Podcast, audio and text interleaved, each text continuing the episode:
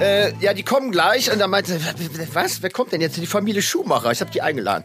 Und ich war felsenfest der Überzeugung, dass die komplette Familie Schumacher, Michael, Ralf, Mutter, Vater, alle gleich noch zu mir kommen. Und deshalb sagte ich, wir müssen mal, die Jungs müssen mal äh, auf der Couch rutschen, damit genug Platz ist für alle.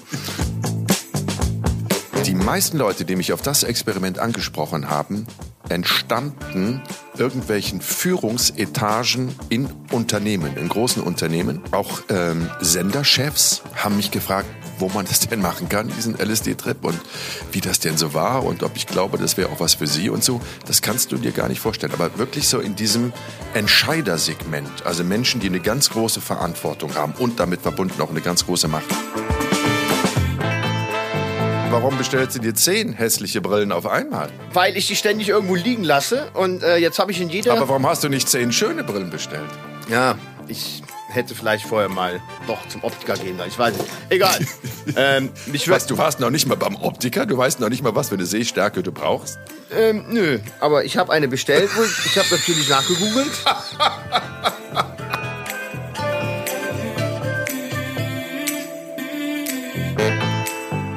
Einen wunderschönen guten Mittwoch, ihr lieben Halunkinnen da draußen und herzlich willkommen zu einer neuen Folge von Jenke Extreme Momente mit meinem Lieblingsgast.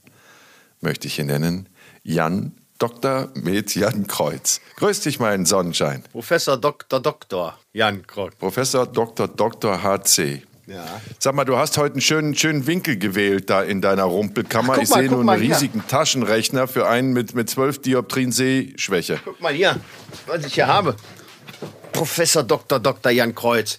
Guck mal. Ist das dein, dein Doktortitel? Ja, mein, mein, mein, mein indischer Doktortitel. Guck. Doktor, ja, du, den kenne ich ja gar nicht. Ja, du hast mir das nie gesagt, dass du promoviert hast. Ja, aber, da hätte ich aber ja noch nur, mehr Respekt nur, vor dir gehabt. Nur in Indien. Der wird hier leider nicht anerkannt. Das ist egal. Also, aber in Indien bist du kassenärztlich zugelassen Absolut. und darfst behandeln, richtig? Ja, absolut. Schön.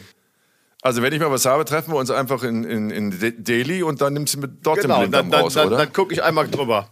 Kriegst du eine Unterbodenwäsche, dann ist wieder alles gut. Apropos Popopo unter Bodenwäsche. Wir haben ja wirklich sehr viel Feedback bekommen äh, nach unserem letzten Podcast, als du unbedingt über die Pornoindustrie reden wolltest und dich nochmal beschwert hast, dass ich dich auf alle möglichen widrigen Dreharbeiten mitgenommen hätte, aber zum Pornodreh, der Dreh, wo du jetzt auch wirklich gerne mitgekommen wärst, da habe ich dich zu Hause gelassen. Du erinnerst dich, Ja, haben wir darüber gesprochen. Es gab eine, eine Laola des, des Mitleids, die durch dieses Land schwappte. Also du, die Leute waren auf deiner Seite, haben geschrieben, ja, da hättest du ihn wirklich mitnehmen sollen, das Ferkelchen. Äh, Und mir haben sehr viele, wirklich sehr viele, meist Frauen, muss ich sagen, das hat mich sehr amüsiert, geschrieben, wie ihr Pornoname wäre. Also für die Leute, die die Folge letzte, letzte Woche nicht gehört haben, Okay. äh, es, es gibt so ein altes Spielchen, dass äh, wenn man sich langweilt und lange unterwegs ist in der Bahn oder im Auto, dass ähm, dann kommt man ja auf den größten Quatsch. Und äh, der Jan ist irgendwann mal auf den Quatsch gekommen, dass er gesagt hat, äh, wenn du den äh, Familiennamen, den Mädchennamen deiner Mutter nimmst und den Namen deines ersten Haustieres und das beides zusammensetzt, dann wäre das der ideale Pornodarstellerinnenname. Deiner war Jackie Winkler, ich werde es niemals vergessen. Jackie Winkler, der Rammler Jackie Winkler. Äh, und ich bin ein bisschen dezenter Mümmelmann Griegard. Und mir haben wirklich viele, also wirklich viele Menschen geschrieben und mir ihre Pornonamen mitgeteilt. Und äh, da waren wirklich sehr, sehr lustige Sachen dabei. Ja, lass mal hören. Ja. Lass mal hören. Ich hoffe, du hast sie aufgeschrieben.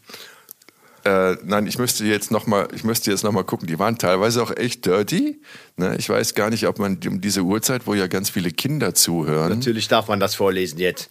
Ich glaube nicht, dass. das noch vorlesen darf. Du freust dich jetzt Nein. schon, ne? ja, ja, komm. Oder was? Ja, ja. ja komm, erzähl. Wo lachst du? Wo lachst Gib mal? Ja, gib ja, mal warte, die. Warte, warte. Hau mal raus, die Top warte, 3. Warte, warte, warte, warte, warte, warte. Jetzt muss ich mal gucken. Ich habe seitdem schon wieder so viele Nachrichten gekriegt. Ich kriege ja immer so viele Nachrichten. Ich freue mich darüber, aber ihr Lieben, ich kann, ich schaffe es wirklich zeitlich nicht, ähm, die ganzen Nachrichten. Sollen wir, sollen wir jetzt mal ähm, zwischenzeitlich ein bisschen GEMA-freie Fahrschulmusik einblenden, bis du die Sachen gefunden hast? Oder Ja, ach, da, da fällt mir schon direkt wieder eine Geschichte ein von einem, von einem anderen Kameramann, mit dem ich mal Oh, die, gereist die mag ich gereist sehr, bin. die mag ich sehr, die Geschichte. Die kenne ich. So, soll ich die kurz erzählen? Ich Ja. bin ja mul- multitaskable. Soll ich die kurz erzählen, ähm, solange ich hier quasi suche? Ja. Molly Fischbach zum Beispiel. Molly Fischbach. Lass uns jetzt bitte da nicht ins Detail gehen, ja? So, ähm, also die Geschichte war folgende. Ich suche währenddessen weiter. Das sind jetzt so viele Nachrichten seitdem reingetrudelt. Ähm, ganz viele Leute einfach nur lachen, lachen, lachen. Ich liebe diese Folge. Ich liebe die Porno-Folge. Äh, ach Gott, das dauert jetzt so lange. Pass auf. Erzähl die Ich Geschichte aus dem Fahrstuhl, bitte. Ja, ich erzähle die Geschichte. Ja, ja, ich versuche das gerade irgendwie zu schaffen hier. Ähm, wir haben in Florida gedreht, Jenke als, als äh, Rettungsschwimmer, so à la Baywatch vor, vor vielen Jahren. Und das war in Fort Lauderdale, glaube ich. Und äh, wir haben irgendwelche Szenen am, am Strand gedreht und der Kameramann hatte seinen Rucksack dabei. Und in dem Rucksack hatte er seinen Laptop dabei. Und dann, wir waren untergebracht in einem Familienhotel direkt am Strand. Und da war auch sehr viel Betrieb. Und dann sind wir nach den Dreharbeiten halt in den Fahrstuhl und im Fahrstuhl stand dann noch eine Mutter mit drei Kindern und ein Vater mit einer Tochter, einer Kleinen und sowas. Und äh, der Kameramann, dessen Namen ich natürlich nicht nenne, hatte diesen Rucksack mit dem Laptop auf dem Rücken und lehnt sich ach, quasi so hinten an die Scha Fahrstuhlwand. Und in dem Moment startet der offensichtlich den letzten Porno, den er sich auf dem Rechner angeguckt hat. Und das Gestöhne und Gejammer ging los in diesem Fahrstuhl. Und alle guckten zu ihm natürlich rüber, ganz besonders erschrocken, die Kinder. Die nicht wussten, was kommen denn da jetzt für Geräusche aus deinem Rucksack, Onkel. Und der versuchte natürlich jetzt irgendwie wieder dagegen zu drücken, um das auszukriegen, aber es klappte nicht. Wir hatten ein Zimmer auf der siebten Etage, war so 30 Sekunden Pornogestöhne im Fahrstuhl. Ähm, das, das war sehr, also wir haben uns kaputt gelacht, weil wir natürlich so getan haben, als würde er nicht zu uns gehören. Großartig. ja, Aber ich habe ihn nie so errötet gesehen. Nie so errötet gesehen. Zu Recht, möchte ich sagen. ja, es gibt schon so peinliche Momente. Sowas ist mir nicht passiert. aber- Mattes Lang. Ja, aber- Mattes Lang. Das ist ein Pornoname. Ich habe einen gefunden. Mattes Lang. Naja, sowas ist mir jetzt noch nicht passiert wie da im Fahrstuhl. Aber ich habe mal äh, äh, auf einem Langstreckenflug Flug saß ich Mitte, Mitte, wirklich schön eingefärscht Ja. zwischen Ja. zwei mir nicht bekannten Personen und hat dann auch mein Tablet aufgebaut und hatte ein, zwei Filme runtergeladen, unter anderem Antichrist. Äh, von Lars von Trier. Äh, der wurde, Ja, der wurde mir empfohlen von, von Freunden. Film für die ganze Familie. Für die ganze ja. Familie, ja. Ein bisschen verstörend. Aber der Film zeichnet sich auch dadurch aus, dass, wenn man ihn einschaltet, als Anfangssequenz auch eine Hardcore, unzensierte Pornoszene hat. Pornoszene, das war mir natürlich nicht klar. Und ich sitze da so mit meinem Tablet und mache an. Und wie das so ist, man, man, man guckt ja immer, immer automatisch zum, zum Nachbarn und guckt, was der so immer guckt. Ne? Die zwei, die gucken auf mein Tablet. Und dann geht das direkt vor der Granate los. Und ich dachte, ich gucke mir jetzt in Ruhe meine, meine äh, Lieblingsfilmchen an. War ein bisschen peinlich. Aber gut. Haben wir dann schnell beendet. So, hast du ein paar Namen gefunden? Äh, habe ich doch schon gerade gesagt. Hier, Mattes Lang war noch einer. aber Mattes ich habe so viele. Nachrichten gekriegt. Mattes Lang ist gut. Äh, ich müsste jetzt so lange suchen. Aber es waren Okay. wirklich sehr, sehr schöne Namen dabei und äh, von weiblichen Zuhörerinnen. Ich hatte ja so ein bisschen Sorge, dass wir damit so ein bisschen too edgy sind. Äh, aber ganz offensichtlich nein. Die ähm, Menschen haben diese Folge sehr geliebt, als wir über die Pornoindustrie gesprochen haben, die Dreharbeiten und was, was ich da alles als Dokumentation damals fabriziert habe. Ohne ohne dich. Also von daher immer wieder gerne schlüpfrige Themen. You know, Sex, Sex sells. Sex Cells, das ist immer so. Sex sells. Ja. Sag mal, äh, äh, hast du heute eine neue Einstellung da in deiner Rumpelkammer? Warum? Siehst du was, was du bisher noch nicht ich, kennst? Ich, ja, ich sehe nur diesen Quadratmeter großen Rechner, Taschenrechner. Hast du jetzt Schwierigkeiten, die Zahlen zu finden? Was ist mit deiner Sehstärke eigentlich? Oh, seit einem halben Jahr ist das ein Thema bei mir. Kam von heute auf morgen. Geht los jetzt, ja, ne? Geht Kotzen. los. Also ich, Und wie äußert sich das? ja, äh, kann schlecht lesen, ne? Also braucht braucht tatsächlich. Ja, wäre jetzt kacke, wenn du schlecht hören könntest bei der Sehschwäche. ja, ja. nee, äh, ich, ähm, ich brauche ich brauch tatsächlich Hilfsmittel. Und guck mal hier. Aber ich habe dann so eine ähm, äh, direkt so Zehnerpack bestellt bei Amazon, weil äh, ich ja in meinem Leben Was? nie eine Brillen oder was? nie eine Brille getragen habe. Und äh, Sonnenbrillen habe ich auch schon. Du hast dir einen Zehnerpack Brillen ja, bestellt? kann man, bei, kann man bei einem großen Junge, Online. hast du das, hast du nicht das, das, das Konsumexperiment begleitet? Hast du nicht das Plastikexperiment begleitet? Was fabrizierst du jetzt wieder für einen Müll? Und wie kacke sieht diese Brille aus, Die sieht mega scheiße aus, ich weiß. Und davon habe ich zehn Stück. Und davon hast du aber dann gleich zehn. Aber ich kann dich jetzt richtig gut sehen. immer, "Ja, warum, Junge, machst du sowas? Weil ich die nur, weil ich die nur äh, äh, zu Hause und äh, äh, Nein, nein, nicht warum ziehst du eine so. Brille an, das macht ja schon Sinn. Aber Ja. warum bestellst du dir zehn hässliche Brillen auf einmal? weil ich die ständig irgendwo liegen lasse und äh, jetzt habe ich in jeder. Aber warum hast du nicht zehn schöne Brillen bestellt? ja, ich hätte vielleicht vorher mal doch zum Optiker gehen sollen. Ich weiß nicht. Egal. ähm, mich Was, du warst noch nicht mal beim Optiker? Du weißt noch nicht mal, was für eine Sehstärke du brauchst? ähm, nö, aber ich habe eine bestellt. Ich habe natürlich nachgegoogelt. Was willst du denn da googeln? Ich sehe mittelschlecht. Was für eine Brille brauche ich? Ja, Modell Ja, hässlich, ich- 3A oder was? Ich bin da neu, äh, kenne das ja noch nicht so. Aber Junge, aber das hat sich doch rumgesprochen, dass es Menschen gibt, die sich damit auskennen. Die nennt man Optiker, Ja. ne? Da gehst du einfach rein und dann, dann gibt er dir zumindest die richtige Sehstärke für deine hässliche Brille mit. Weißt du, wie ich meine? Ja, du wirst mich nie mit Brille ansehen. Das Ja, verspreche dafür ich dir. liebe ich dich. Dafür liebe ich Ne? dich. Du denkst einfach, ja, ich sehe jetzt schlecht, also bestelle ich mir mal zehn hässliche Brillen. Ja. Aber was, ob du eine Hornhautverkrümmung hast oder ob du, wie viel Dioptrien du hast und sowas, das interessiert dich einfach gar nicht. Du denkst, eine Brille ist halt eine Sehhilfe, das muss reichen, ne? Ja. Oder? Tut's auch. Ist ja wirklich besser jetzt. Guck mal. Kann ich auch deinen Namen hier unten drunter lesen? Dein Bildschirm. Ach, soll ich dir was Lustiges erzählen? Ja, bitte. Mit diese, lass die hässliche Brille mal auf. Ja. Warte mal, ich zieh mal meine, ich zieh mal meine Brille. Ich habe mir auch eine gekauft in der Apotheke. Allerdings kenne ich meine Sehstärke, aber meine richtige Brille ist kaputt gegangen. Jetzt habe ich mir so ein äh, Jaguar-Teil hier geholt. Also ein Jaguar-Rahmen sieht auch scheiße aus. Ich weiß. Aber zieh mal deine auf, dass ich die jetzt mal mit Ja, ich meiner glaube, Brille ich glaube, ich schlage dich aber um Längen. Boah, meine sieht schon echt beschissen aus. Beschissen Ja, aus. Wahnsinn, ja. ne? Was das aus dem Typen macht. ne? Also du bist ja so eine, so eine coole Socke, aber jetzt siehst du echt aus wie ein Typ, der im Flieger sitzt und irgendwelche Pornos Genau, von Lars von Trier. Genau. So, pass auf, sehen wir wieder aus. Ja, irgendwann kaufe ich mir auch noch ein ich, Hörgerät oh, dazu. Ja, oh, ich könnte ja los, pass auf, mir, zwei Dinge, da, da müssen wir auch nochmal drüber sprechen, Ja, äh, sprechen. Das müssen wir aber verschieben, weil ich muss das erst ausprobieren, um dir dann zu sagen, wie es war. Ähm, mir ist ja vor geraumer Zeit, ich glaube, ich habe dir das schon mal erzählt, ein Buch von einem russischen Mediziner in die Hände gefallen, der angeblich Barack Obama und ähm, Wladimir Putin von deren Sehschwäche, natürlich auch im fortgeschrittenen Alter, also mindestens sind sie weitsichtig, ähm, befreit hat durch eine Psychotechnik. Ne? Also natürlich macht er auch so ein bisschen Augentraining, Augenmuskeltraining und so. Aber im Endeffekt geht es um die Psyche, weil er sagt, und da ist eine Sehschwäche komplett austauschbar. Diese Defizite, die wir irgendwann kriegen, wir hören schlecht oder wir müssen nachts immer aufstehen, um pinkeln zu gehen oder all das, was im Alter halt so kommt. Ne? Das ist im Endeffekt eine, eine wie soll ich sagen, eine, eine ein Problem in der Psyche. Und das kannst du nur psychisch lösen. Und du musst dann halt ähm, zwei, drei Wochen lang, je nachdem, wie schlecht du siehst, aber jetzt bei mir, ich habe 2,5 Dioptrien plus, ähm, 14 Tage, sagt er, jeden Tag ungefähr eine Stunde so ein, so ein Mindsetting machen, also an deinem Mindsetting arbeiten, ne? psychologisch drangehen, dann noch diese Übungen und dann siehst du wieder gestochen scharf wie ein Adler. Und der verspricht das bis zu 12 und plus oder 12 minus Dioptrien, beides. Dann dauert es natürlich länger, vier bis sechs Wochen, aber nicht nur bei Sehschwäche, sondern bei allen anderen äh, körperlichen Einschränkungen, die du im Laufe des Alters bekommen hast, kannst du auf diese Art und Weise für eine massive Verbesserung sorgen. Das will ich probieren, weil die Brille kann es ja nicht sein.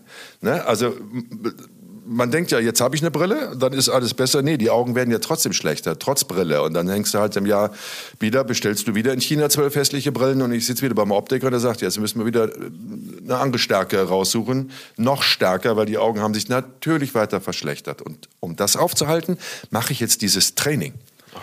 Wenn ich jetzt nach der Sendung heute dann zwei Wochen frei habe, werde ich dieses Training machen. Und dann werde ich in einer der nächsten Folgen dir davon berichten. Und wenn das wirklich klappt, und ich glaube da ja so ein bisschen dran, dann äh, machst du das auch und dann brauchst du deine hässliche Brille nicht mehr. Und ich meine hässliche Brille auch nicht mehr. Aber was ich dir erzählen wollte, kommst du heute überhaupt zu Wort? Nein, kommst du Nee, nicht. ich merk schon, Ich war,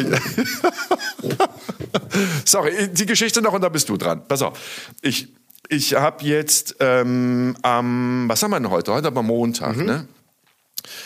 Gestern Berlin, Samstag, oh, ich weiß es nicht mehr, ich glaube Samstag oder es war Freitag, egal, war ich bei Catch, diese Show für Sat 1, wo man sich hinterherläuft. Ja. So, eigentlich hatte ich keinen Bock drauf, aber die haben mich gefragt, ob ich Motivations Coach bin für eine neue Ausgabe von Jugendlichen. So 16, 17 Jahre alt, 15, 16, 17 waren die Jungs und Mädchen äh, aus ganz Europa. In meinem Team waren jetzt nur Deutsche, aber im Nachbarteam waren Engländer und, und äh, Holländer und so. Und das sind äh, in deren Altersklasse die absoluten Cracks im Sprinten, im Langlauf, im Parcours sehr viele, also wirkliche Cracks. Und dann haben die diese atemberaubenden Strecken da aufgebaut, so Parcoursstrecken, und dann mussten die halt Catch sich fangen. Und ich habe versucht, immer die zu motivieren, weil wenn die dann mal irgendwie eine Runde verloren haben, dann waren die halt schlecht drauf. Und dann kam ich halt mit meiner Altersweisheit und habe versucht, die zu motivieren. Und dann saß ich mit meinem Team, sechs Leutchen waren das, vor so einem Monitor und musste dann immer pro Runde das Team bestimmen. Wer ist, wer ist Fänger mhm. und wer ist Läufer. Ne? Und dann saß ich und ich habe kein einziges Bild erkannt. Das waren alles so kleine Bilder mit den Namen von denen drunter. Matthias, Anton, Emilia und ja. sowas. Ich konnte das nicht lesen. Und natürlich habe ich meine Brille auch nicht dabei gehabt, weil ich ja nicht gedacht habe, ich brauchte jetzt eine Lesebrille. Dann saß ich immer vor dem Monitor und habe die falschen eingetippt. und dann sagte der, der Anton neben mir, also einer von den Teilnehmern, sagte, äh, nee, nee, nee, nee, das ist falsch, das ist falsch. Pass auf, wir sagen dir immer die Nummern an. Und da waren unten die sechs Bilder von den sechs Kandidaten quasi. Ne? Und dann habe ich immer nur gesagt, eins, drei, fünf und dann konnte ich blinde Nudel dann auch die richtigen Tasten drücken und habe gedacht, was für eine Scheiße, was für eine Scheiße, wenn du nichts mehr sehen kannst und die Brille nicht dabei hast und das Team falsch aufstellst.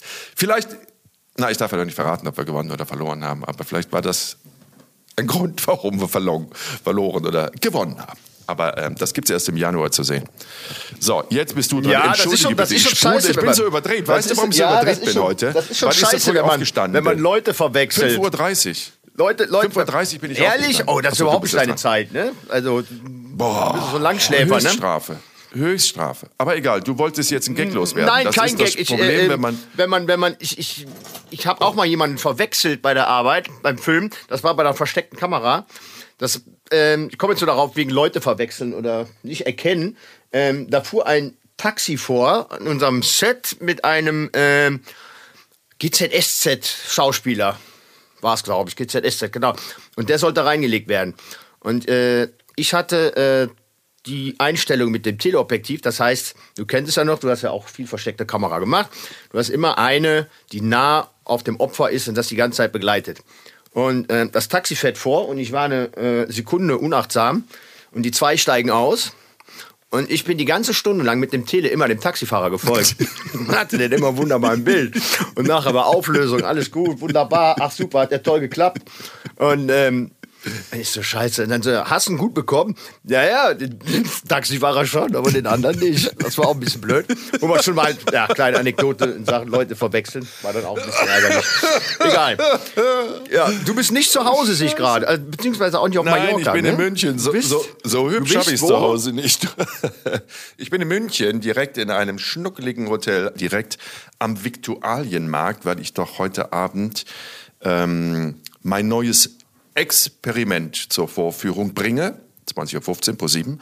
Und danach äh, live, also Jenke Live der Talk, so heißt die Sendung, im Studio sitze in Unterföhring. Und deswegen bin ich heute Morgen von Berlin, wo ich heute Morgen zu dieser gotterbärmlichen Uhrzeit 5.30 Uhr aufstehen musste, um zweimal im Frühstücksfernsehen bei Sat1 aufzutreten, nach München geflogen und jetzt hier im Hotel und jetzt mit dir dem Podcast. Dann haue ich mich eine Stunde auf die Matte und dann äh, fahre ich nach Unterföhring und dann, wie gesagt, gibt es die beiden Sendungen heute Abend. Und? Das neue Experiment. Ist, Endlich. ist man noch aufgeregt nach etlichen Experimente-Sendungen? Wenn sie dann läuft?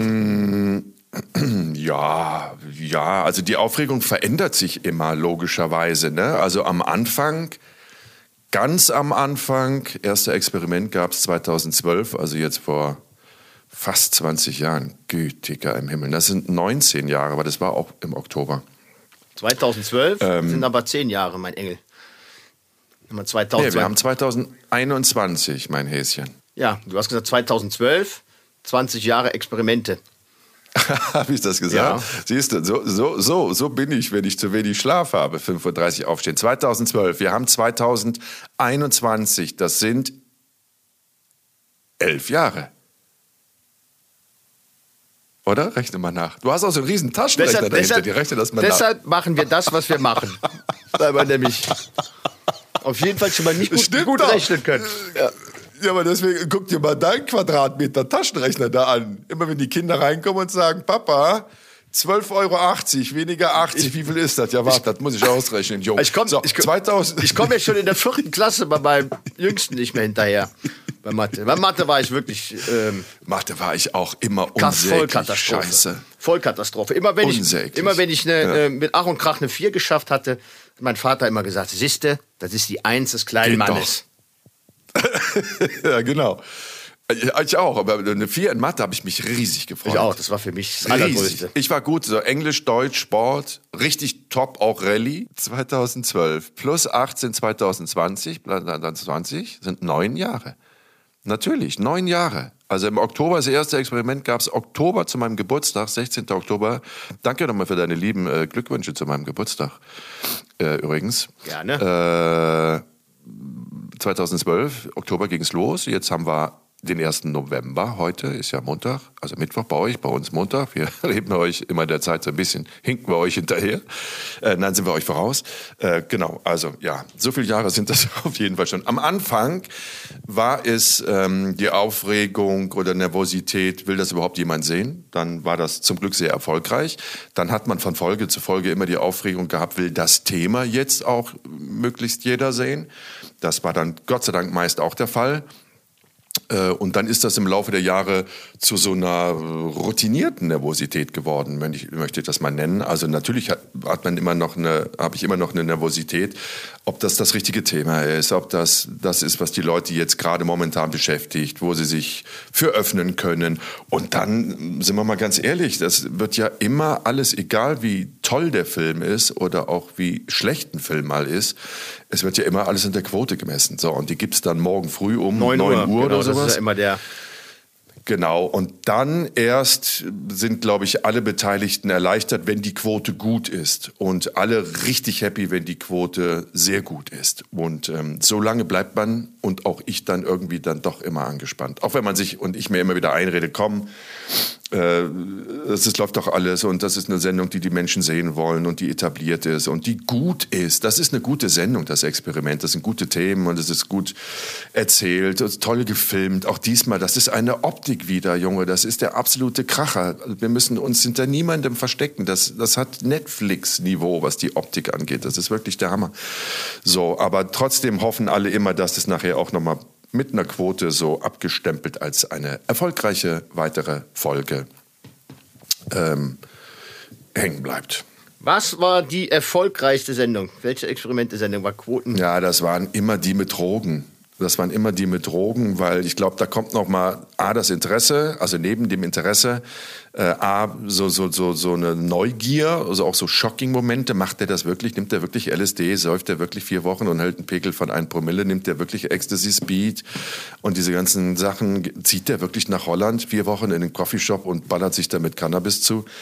Also so, so dieses, macht er das wirklich? Und dann gibt es noch als weitere Komponente äh, diesen, diesen, diesen wirklichen Voyeurismus einfach, wo man dann auch sehen will, dass ich, dass es mir schlecht geht, dass ich mich übergebe, dass ich kapituliere oder so. Ne?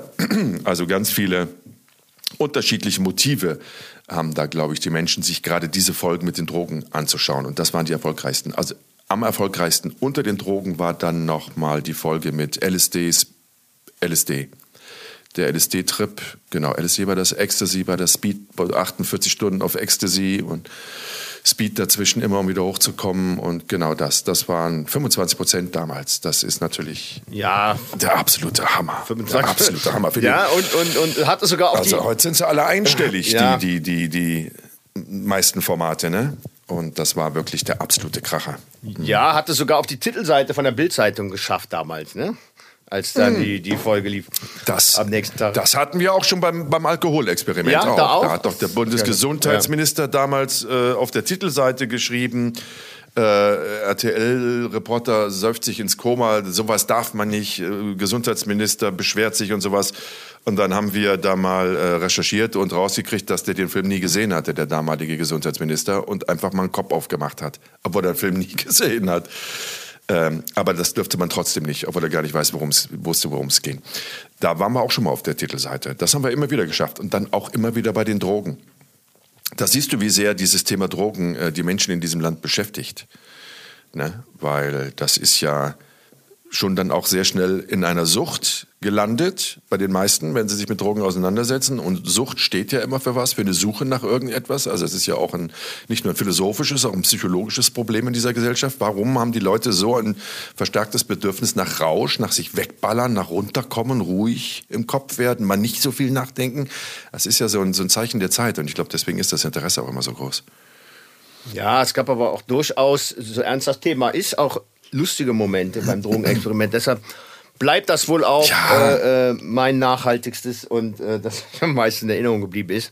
Also wirklich unvergessen. Du warst ja bei den Drogenexperimenten, warst du doch dabei. Ja, ja, ja, ja, natürlich. Ich, ja, ja, ich habe hab, mitgemacht. Ich habe ja. Äh, ähm, ich saß neben dir, als du äh, in Portugal auf LSD deinen Trip geschoben hast. ich weiß, ich weiß. Gab, gab sehr amüsante Momente dabei. Ich glaube, das erste, das erste, was du äh, gemacht hattest, du hattest ja so eine Augenbinde auf, dann, dann wurde so eine schöne chillige Hausmusik ein, eingespielt und äh, du hattest Kein, dann die keine chillige Hausmusik, eine chillige Lounge-Musik. Ja, Lounge-Musik. Haus ist ja selten ja, ja, chillig. Ja, ja, ne? okay, äh, meine ich ja Lounge-Musik.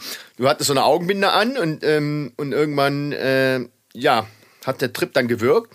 Man, dann haben, haben wir dir die Augenbinde abgenommen, dann hast du erstmal auf deine Finger geguckt und hast gesagt, guck mal, ich habe Frankfurter Fingerwürstchen, ne? Dann hattest du, äh, hattest du anstatt zehn Finger zehn Bockwürstchen, ne? Zum Glück genau, hattest du keinen großen genau. Hunger. Das hättest du wahrscheinlich ein, zwei Mal reingebissen. Aber das war schon, das war schon der erste Knaller, ne? Also die ja, das, das war lustig. Ja. Das war lustig.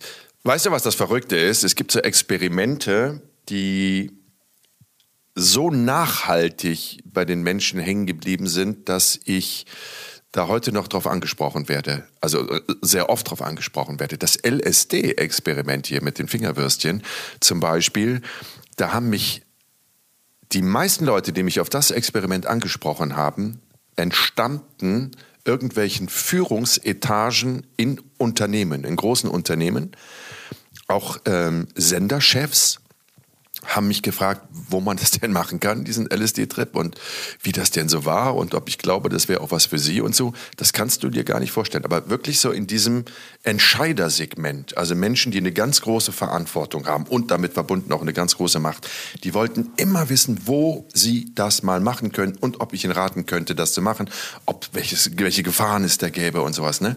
Das ist das eine. Und das ähm, zweite, was, was noch krasser ist in der Reaktion der Leute, ist das äh, Schönheitsexperiment. Was übrigens genau vor einem Jahr, ne? Also gestern vor einem Jahr, mhm. vorgestern am 3. Ne, Quatsch, was rede ich denn mit den Zahlen? Bin ich ja echt durcheinander. Am 30. November, also heute in Ende des Monats, 29 Tagen, ist es ein Jahr her, dass ich das Schönheitsexperiment quasi zur Aufführung gebracht habe. Da werde ich in jedem Gespräch zu 99 Prozent von Frauen darauf angesprochen. Auch als heute beim Frühstücksfernsehen wieder haben wir ganz lange, als die Kamera da nicht mehr lief, mhm. über genau das geredet, über welche Eingriffe und wie das denn nochmal war und ja, das für und wieder. Und das ist egal, bei welcher Veranstaltung ich bin. Also es dauert keine fünf Minuten und irgendeine Dame kommt auf mich zu und fragt mich, wie ich das gemacht habe, wo ich das gemacht habe, äh, was ich ihr so für Tipps geben würde. Und das ist unfassbar. Das ist wirklich unglaublich, wie sehr das die Menschen auch beschäftigt hat. Ja, was erzählst du denn dann irgendwelchen äh, Wirtschaftsbossen, Managern, wie auch immer, einflussreichen Leuten, die dich dann fragen? Ähm, ich möchte das auch ich mal machen. Ich bin da ganz offen. Ich möchte das auch mal machen. Ich Könnte bin mir das empfehlen? Ähm, ja. Also wenn ich die Person kenne, wenn ich die schon mindestens zweimal gesehen habe und so ein bisschen einschätzen kann, wie, wie die so tickt, die Person, also meistens das sind ausschließlich Männer, Männer in Führungsetagen, die mich darauf angesprochen haben. Äh, wenn ich weiß, wie die ticken oder eine Vorstellung habe, dann sage ich denen ganz offen, ja, ich könnte mir vorstellen, dass das für dich eine Bereicherung sein könnte. Oder ich sage, hm, ich weiß nicht, ob du der Richtige dafür bist. Das ist ganz individuell. Äh, meist sind das aber auch Männer, so in meinem Alter, so um die 50, und ähm, das ist ja äh, eins der Hauptmotive immer gewesen für Menschen, die sich äh, dem LSD mal hingegeben haben, um das mal auszuprobieren. Das ist so ein, so ein Lebensalter, wo du dir Fragen stellst, auf die du in den letzten 50 Jahren keine Antworten gefunden hast oder wo du dir andere Fragen stellst. Wie soll das weitergehen in meinem Leben? Äh, War es das alles? Ne? Steckt vielleicht noch mehr Kreativität in mir oder Ängste oder wer bin ich wirklich? Ne? All sowas. Ähm, wenn du eine stabile Psyche hast, ich will jetzt keine Werbung hier für Drogen machen, aber wenn du eine stabile Psyche hast und du bist 50 plus und hast das Gefühl, du willst das unbedingt mal ausprobieren, ja, dann sage ich den Leuten auch mal, wenn du das Gefühl hast, du, du willst das machen, dann mach's. Äh, achte auf ein paar Parameter, dass du auf jeden Fall äh, das kontrolliert machst und nicht einfach jetzt auf einer Party, da können wir gleich bei dir nochmal drüber sprechen. Ähm. ja, ich kann dann auch mal von meiner LSD-Erfahrung genau. erzählen. Aber, genau, genau. Naja, das hat Aber, das, ähm, ja genau, das, ja. Ich, weißt du, ich habe ja, ich erzähle mal die Geschichte, als ich bei Markus Lanz war und Brian Adams, der, der großartige Musiker Brian Adams, saß mit in der Talkrunde und ähm, wir haben danach noch gequatscht, Brian und, und, und ich. Und ähm, er hat mir erzählt, erzählt, er hat 15 bis 20 LSD-Trips hinter sich und ähm, das war für ihn nur eine Bereicherung und all seine Kollegen, die auf seinem Erfolgslevel sind, haben das ähnlich praktiziert, weil du gerade als Künstler immer wieder auf der Suche bist nach einer anderen Perspektive, nach einer anderen Sicht, nach einer anderen Quelle in dir, in deiner Psyche. Und das war ein totaler Fan von, von, von, von dem LSD-Konsum. Die Beatles, Sgt. Pepper, das Album, wo die Beatles nochmal ihren kompletten Stil rumgeschmissen haben, war, nachdem sie alle irgendwie da LSD-Trips reingeschmissen ja, haben. Aber nochmal, ich, ich warne, ja auch, ne? warne ne? davor. Ja, ja. Die Doors, ja gut, aber da ist es ja nicht gut ausgegangen bei Jim Nein, Morrison, nein, nein, ne? ich meine aber, ähm, um, um die Kreativität anzukurbeln oder wofür Ja, oder auch Maler. Ne? Also auch Maler oder, oder, oder darstellende Künstler haben immer wieder auf diese äh, Substanz zurückgegriffen, um sich gewisse künstlerisch kreative Fragen zu stellen. Ähm, das ist keine Partydroge, das ist keine Droge, die einfach mal aus Fun nimmt, sondern das ist, das ist eine Droge, die, die eine, eine, die eine, wie soll ich mal sagen, die, so viele Dimensionen hat. Und da brauchst du eine, eine extreme Ernsthaftigkeit, ähm, und, und musst, wie gesagt, psychisch stabil sein, um dich da überhaupt damit auseinanderzusetzen mit dem Thema. Deswegen warne ich lieber, als dass ich den Leuten dazu rate. Das gleiche bei den OPs, bei den Schönheits-OPs. Ich sage dann auch immer, das ist ein Lauf gegen die Zeit. Also natürlich kann es gut gehen und kann es auch gut aussehen und dann ist man wieder ein paar Jahre happy oder sowas. Aber was ist denn dein wirkliches Problem? Und dann versuche ich immer so als Hobbypsychologe herauszufinden, was das wirkliche Motiv ist. Und ähm, dann unterscheide ich auch, ob ich jemandem die Empfehlung gebe, zu sagen, ja, dann, dann mach's doch einfach, such dir einen guten Arzt oder eine gute Ärztin, oder ob ich sage, nee, lass das, das ist, glaube ich, nicht das Richtige für dich. Das ist immer so individuell und das macht es auch so schwierig, jetzt hier zu sagen, ja. mach es oder lass die Finger davon. Ich habe ja auch noch die Worte von dem Tripsitter äh, im Hinterkopf, der dich ja damals begleitet hat, ähm, der auch sagte, also man muss auf jeden Fall gefestigt sein im Leben. Ähm, man darf nicht in irgendeiner Weise ja depressiv oder sonst was sein. Also man muss man muss ganz gefestigt sein. Dann kann man so einen Versuch wagen. Er sagte auch noch, ich auch noch mal, wenn man das ist, man ist gesund, man ist äh, steht gut im Leben, dann ähm, äh, müsste es eigentlich jeder mal ausprobiert haben, weil das eine Reise in eine Hirnregion ja, ist, die man sonst nicht vordringen kann. Ja. Möchte auch keine Werbung machen, um Gottes Willen, ich wiederhole, was ja. er meinte. Ne? Und es ist ja das Verrückte, also man, man, ähm, ja, er lebt ja Sachen, also das kann man ja überhaupt gar nicht vorstellen. Ne? Also das, ähm, ähm ja, du hast ja den Kontrast erlebt. Du bist ja immer an meiner Seite gelaufen. Ne? Also wir müssen ganz kurz nochmal erklären. Tripsitter, das ist so wie ein Babysitter. Also Tripsitter ist dann der, der auf den auf die oder den äh, aufpasst, der auf dem Trip ist.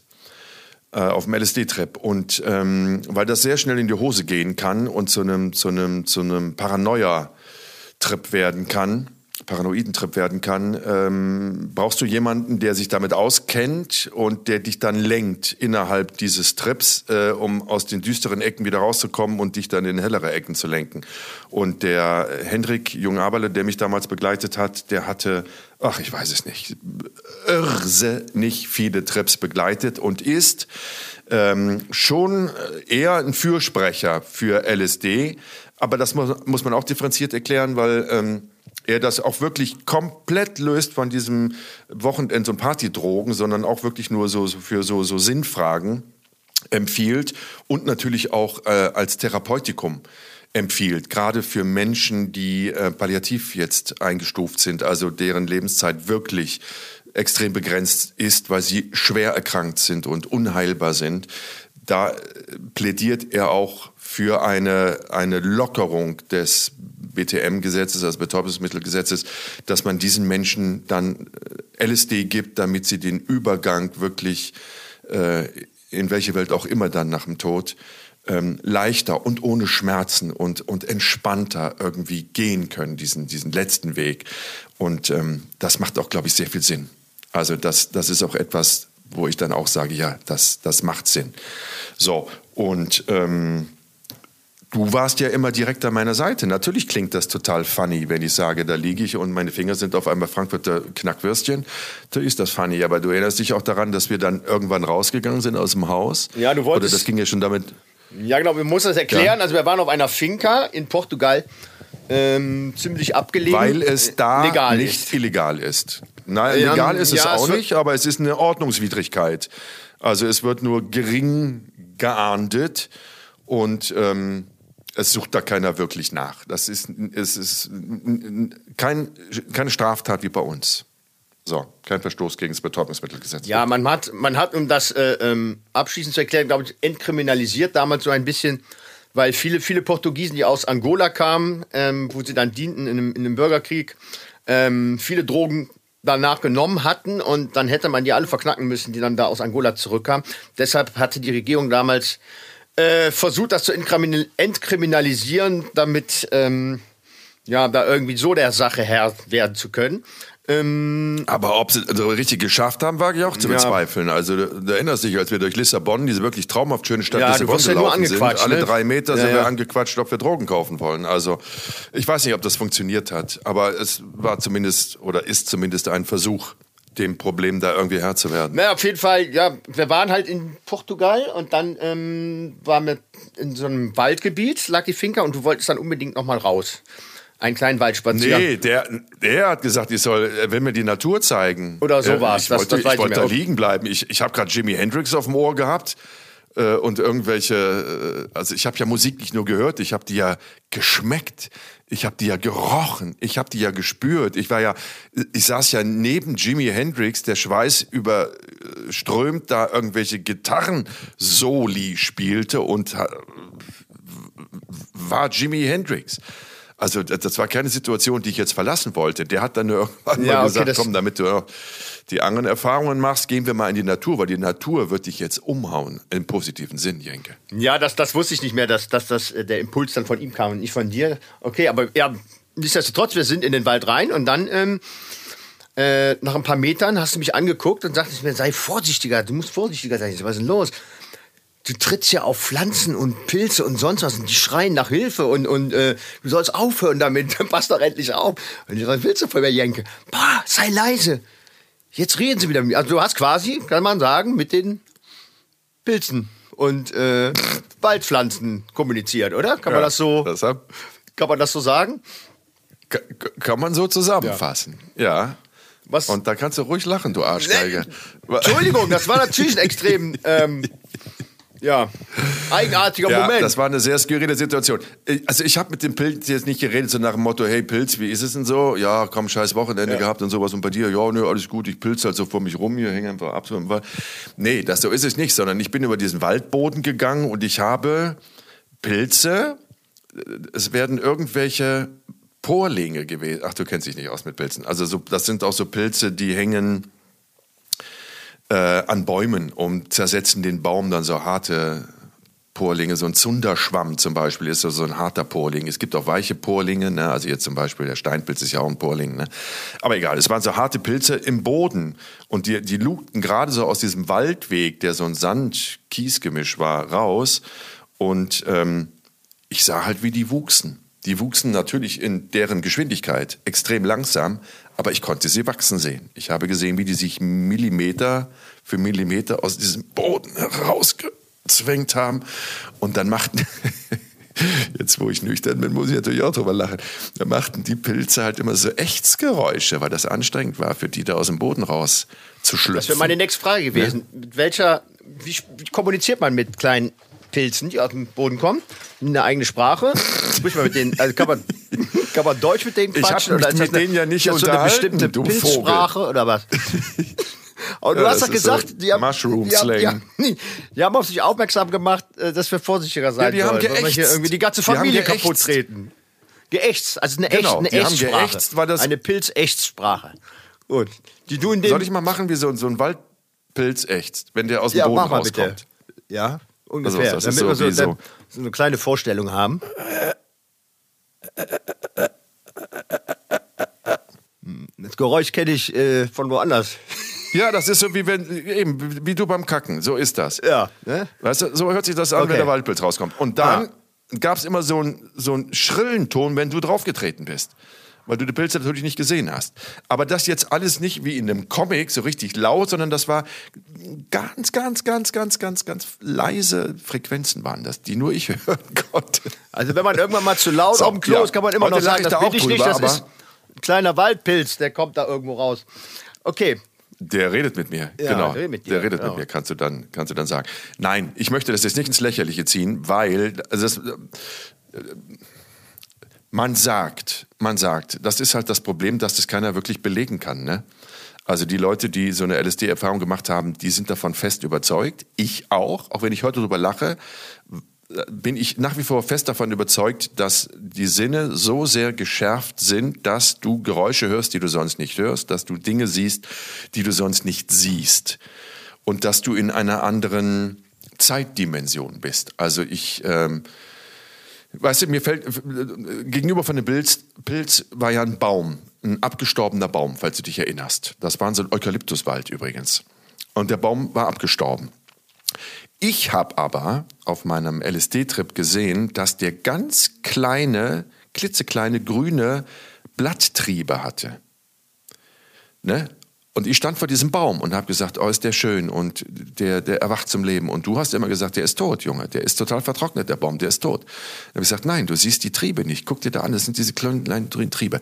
Und dann bist du näher an diesen Baum rangegangen und dann hast du gesehen, dass der kleine Triebe hat. Da hast du gesagt, ja, stimmt, der hat Triebe. Das habe ich aber schon aus 10 Meter Entfernung gesehen. Trotz meiner 2,5 schließt, Dioptrien das, Sehschwäche. das schließt den Kreis zu unserer Brille am Anfang. Das heißt, ich hätte mir die hässlichen Ja. zehn Brillen sparen können. Ich einfach nur jedes Mal vom Lesen du LSD einfach eine Pappe lutschen? Ja, einfach mal eine Genau, Pappe, eine eine Pappe, Pappe fressen und dann, und dann, dann klappt's. Ne? Ja, ich meine, du hast aber auch Aber bestell dir nicht gleich zehn Pappen in China, Junge. Wer weiß, was da drauf ist. So, also ganz Ja. kurz abschließend noch. Dann darfst, dann Nein, darfst du. ich glaube, ich glaube, das Ähm, interessiert die Leute. Man, erzähl ruhig noch, was du dann noch erlebt hast. Das ist ja schon spannend. Also, Also äh, diese ganzen Geräusche, ich habe wirklich ähm, Gespräche gehört, die mindestens 10 bis 20 Meter von mir entfernt äh, ihr geführt habt. Das habe ich gehört. Ähm, also alle Sinne waren absolut geschärft und, und ähm, das war kein Humbug. Da, das war wirklich so. Das war wirklich so. Ich, ich, ich konnte ja hören, was ihr sagt, Ja, auch, aber- obwohl ich so weit weg war. aber ich kann ja auch ein Beispiel, Trotzdem- ein Beispiel nennen. Ja. Äh, da ist das dann doch ähm, schwer nachvollziehbar gewesen für mich, weil ich bin mit der Kamera hinterher und ich hatte auf dem Sucher vorne, da war nämlich ein kleiner Lackschaden. Da ist so ein bisschen von dem, von dem, äh, von der Farbe abgeblättert. Und du sagtest dann, beweg dich nicht, bleib ganz ruhig stehen. Ich so, hm. Und dann so, boah, bist du blind? Hast du, ähm, so, was ist los? Die Fledermaus. Da vorne sitzt eine Fledermaus bei dir auf der Kamera. Ich so, aha, okay. Und du bist halt immer, ne, da guck doch, da ist doch die Fledermaus. Und dann hat sie immer auf diesen Lackschaden gezeigt. Also das war definitiv, ähm, ja, keine Das Schärfung der ist der Sinne, Punkt. sondern äh, Nein, nein. einfach nur Das war- Synapsensalat. Na, hallo. Ja, Ne, ne, eben, so absoluter. Synapsensalat, absoluter Hallo.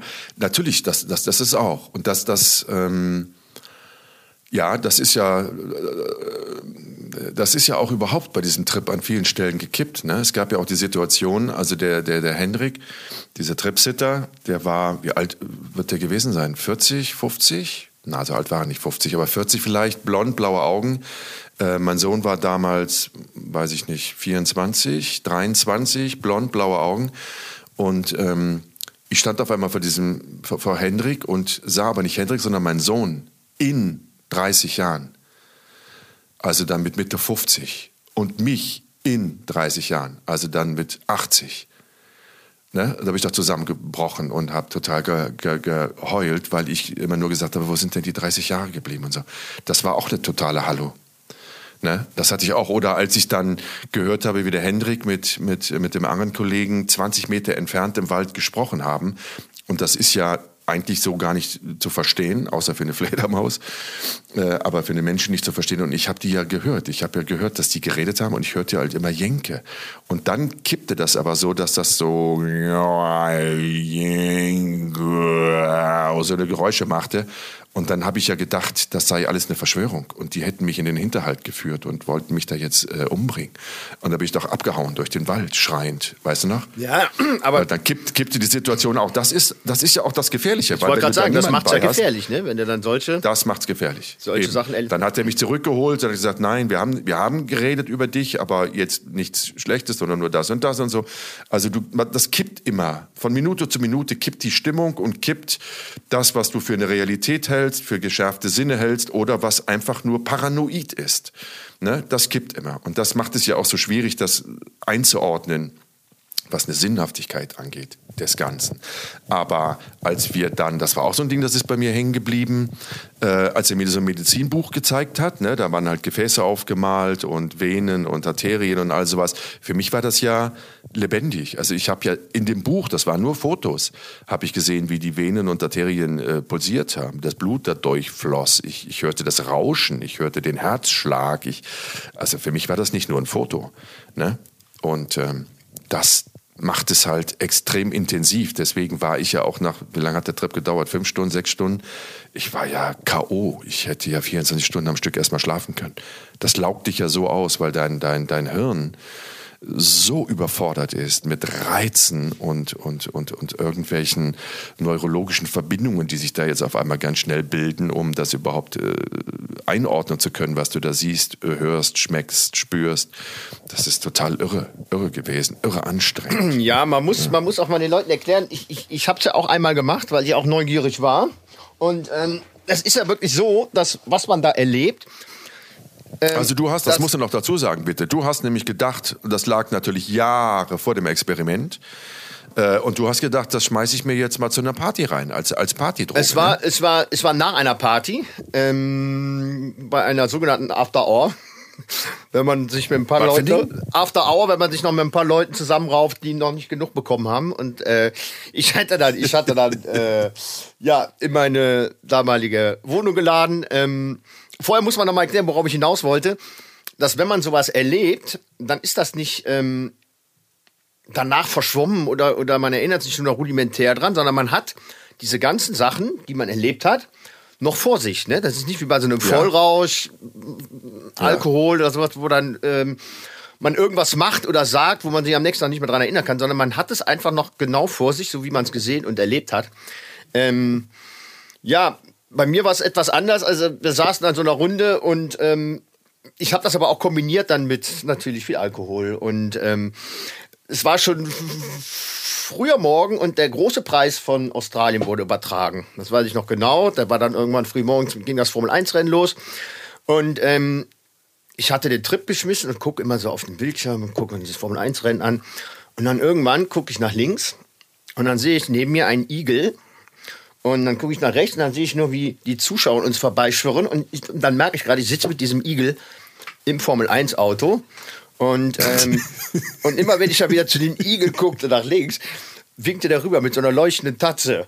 Also ist quasi nur mit einer Hand gefahren, mit der anderen hat er immer zu mir rüber gewunken.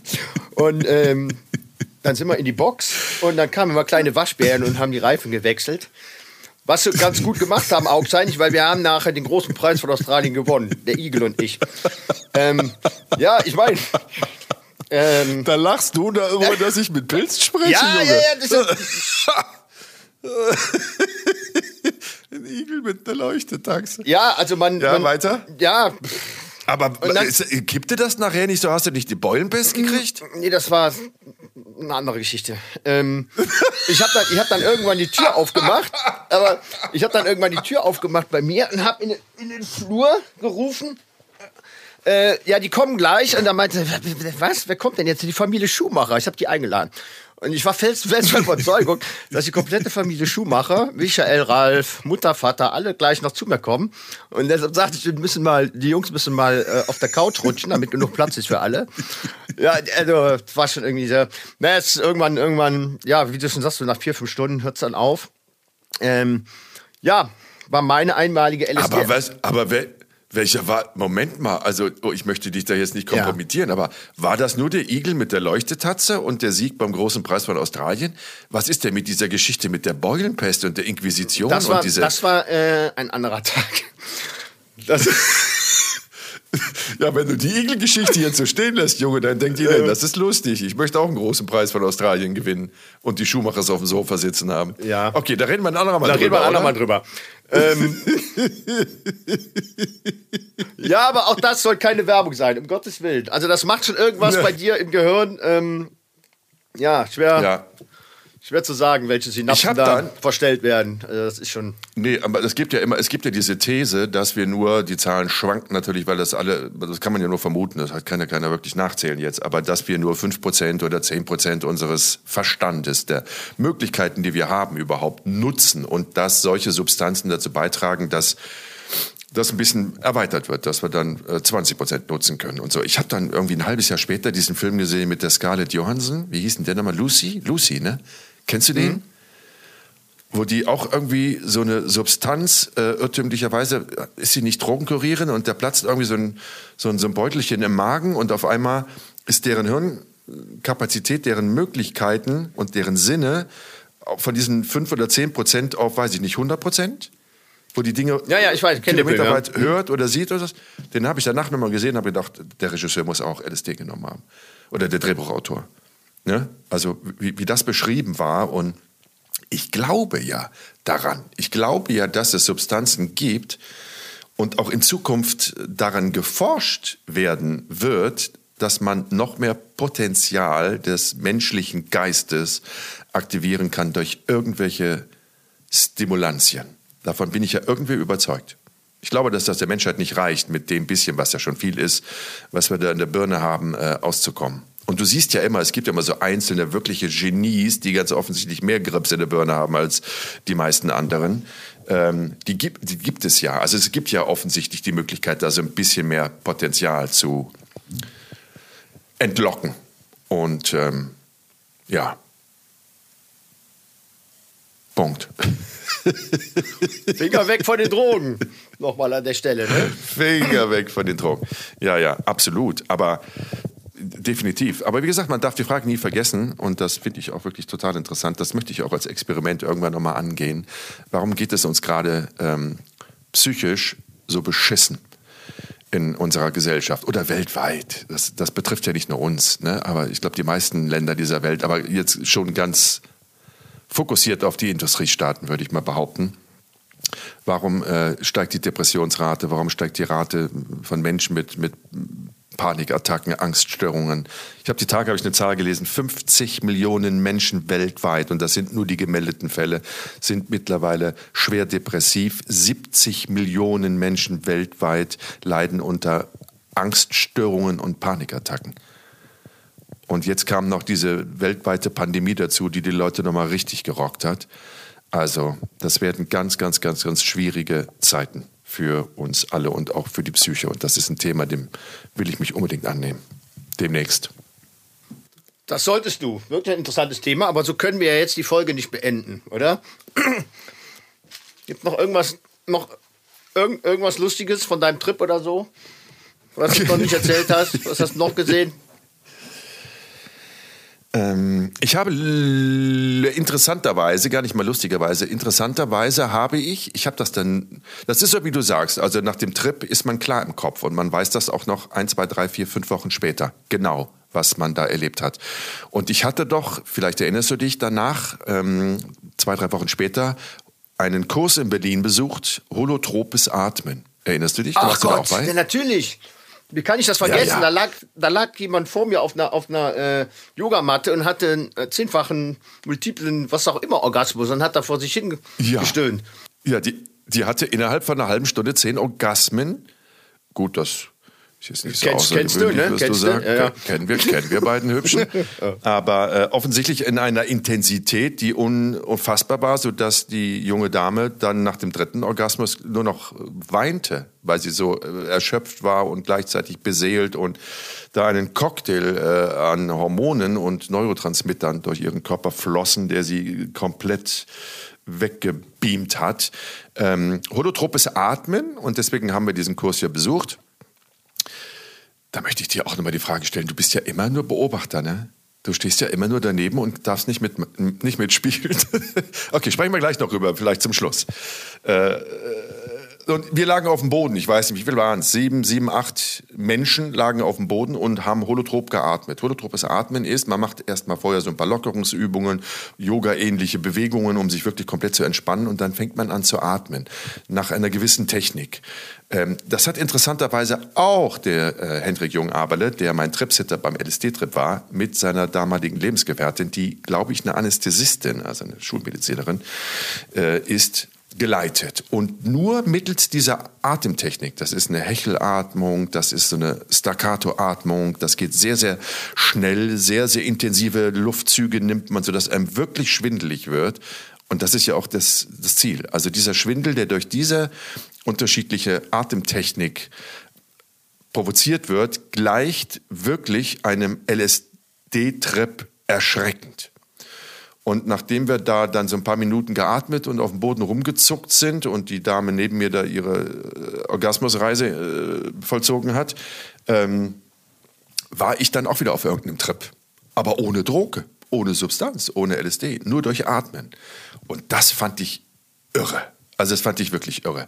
Und das ist sowas, das, also natürlich auch immer nur unter fachmännischer Anleitung, ne, aber das würde ich natürlich den Leuten zuerst empfehlen, die sagen, ich habe mal wirklich äh, eine große Neugier auf diese Erfahrungen eines LSD-Trips, dann sage ich, ja, dann mach, besuch so ein, so ein holotropes Atmen. Jetzt muss man es aber auch so, noch mal erklären. So also falls Kurs. da draußen jetzt irgendwie jemand ist, der den Geil, mache ich auch. Ein bisschen atmen und habe einen zehnfachen Orgasmus. Nee. nee, nee, das geht, das ging über den ganzen Tag, ne? Also es wurden erst das, ja, da, ja, ja, andere das, Übungen das gemacht. Auch. Äh, dann musste man einfach genau. mit geschlossenen Augen durch den Raum laufen, eine halbe Stunde und dann dies ja, und jenes. Und, Vertrauen aufbauen. Ja, und das war dann, das war dann quasi hin. das Finale Furioso am Ende wo dann äh, genau. äh, jeder seine Schnappatmung da gemacht hat. Und äh, der eine hat einen Trip, der andere hat einen Orgasmus gehabt. Also es kam, kam mir schon vor, in so einem Saal voll mit Irren, muss ich ganz ehrlich sagen. Ne? Weil jeder ging ja anders ja, natürlich. ab. Ne? Ähm, ja, natürlich. Die rollte da vor mir dem Boden. Ah, ah, ah, und nochmal, nochmal. Und, und, und du hast auch nur irgendeinen Scheiß erzählt wieder.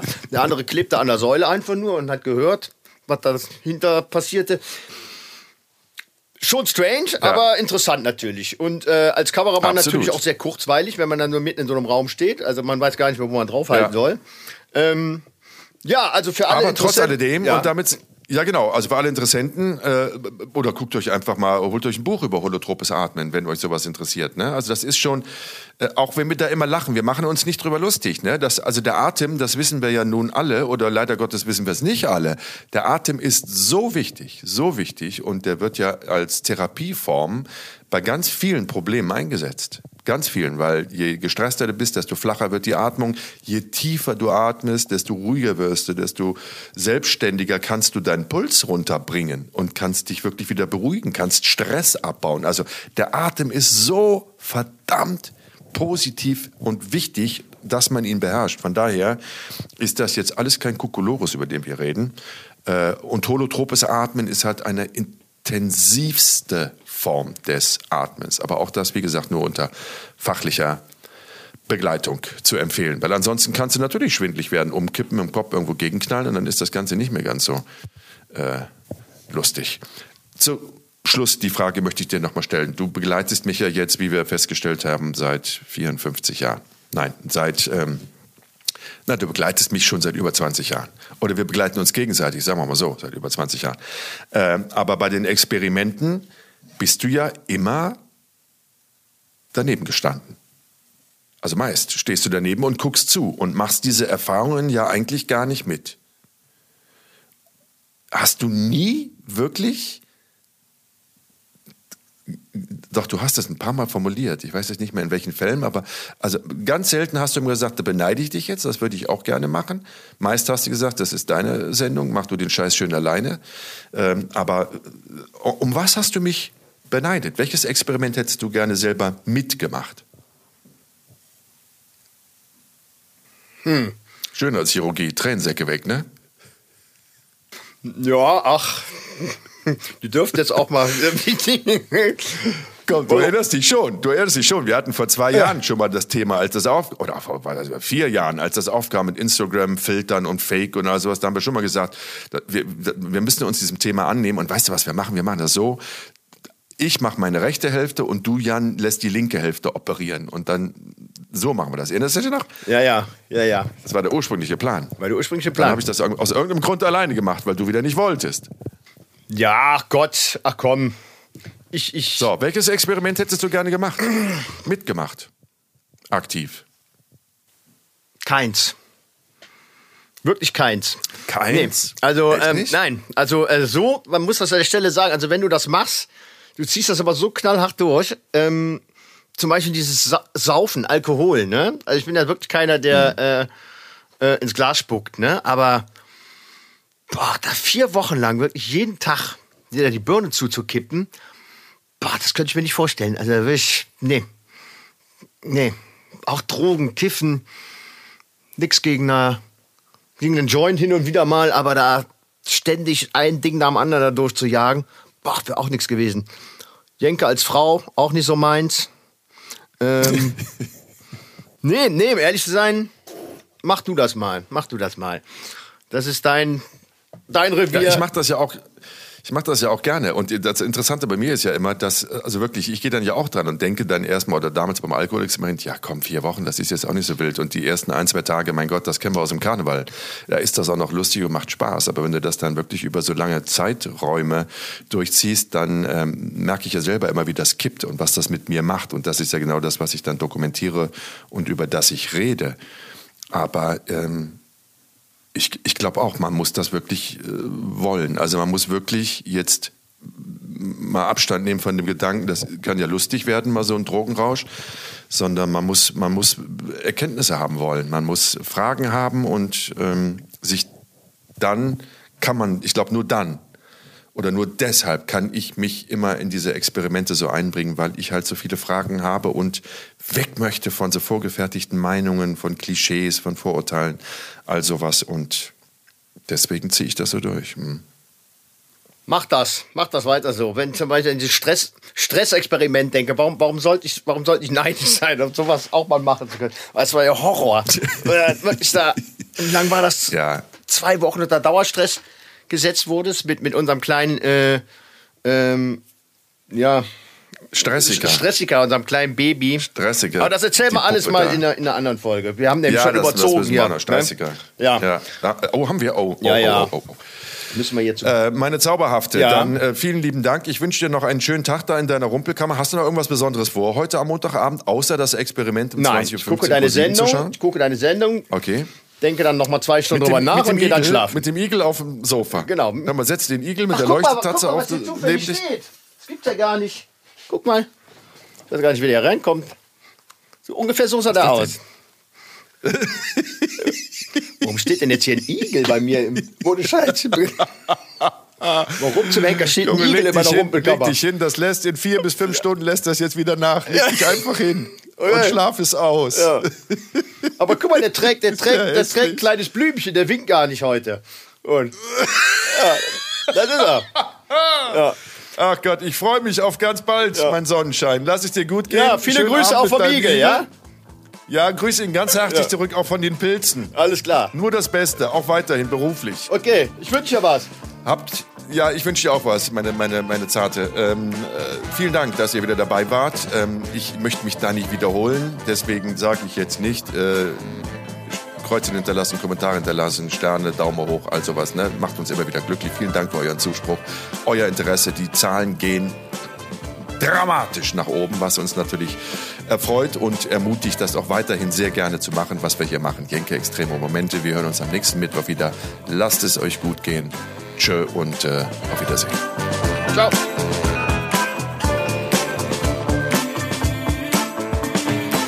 Jenke Extreme Momente ist ein Podcast von der DPU, der Deutschen Produktionsunion. Neue Folgen gibt es immer mittwochs um 0 Uhr 1. Until next week.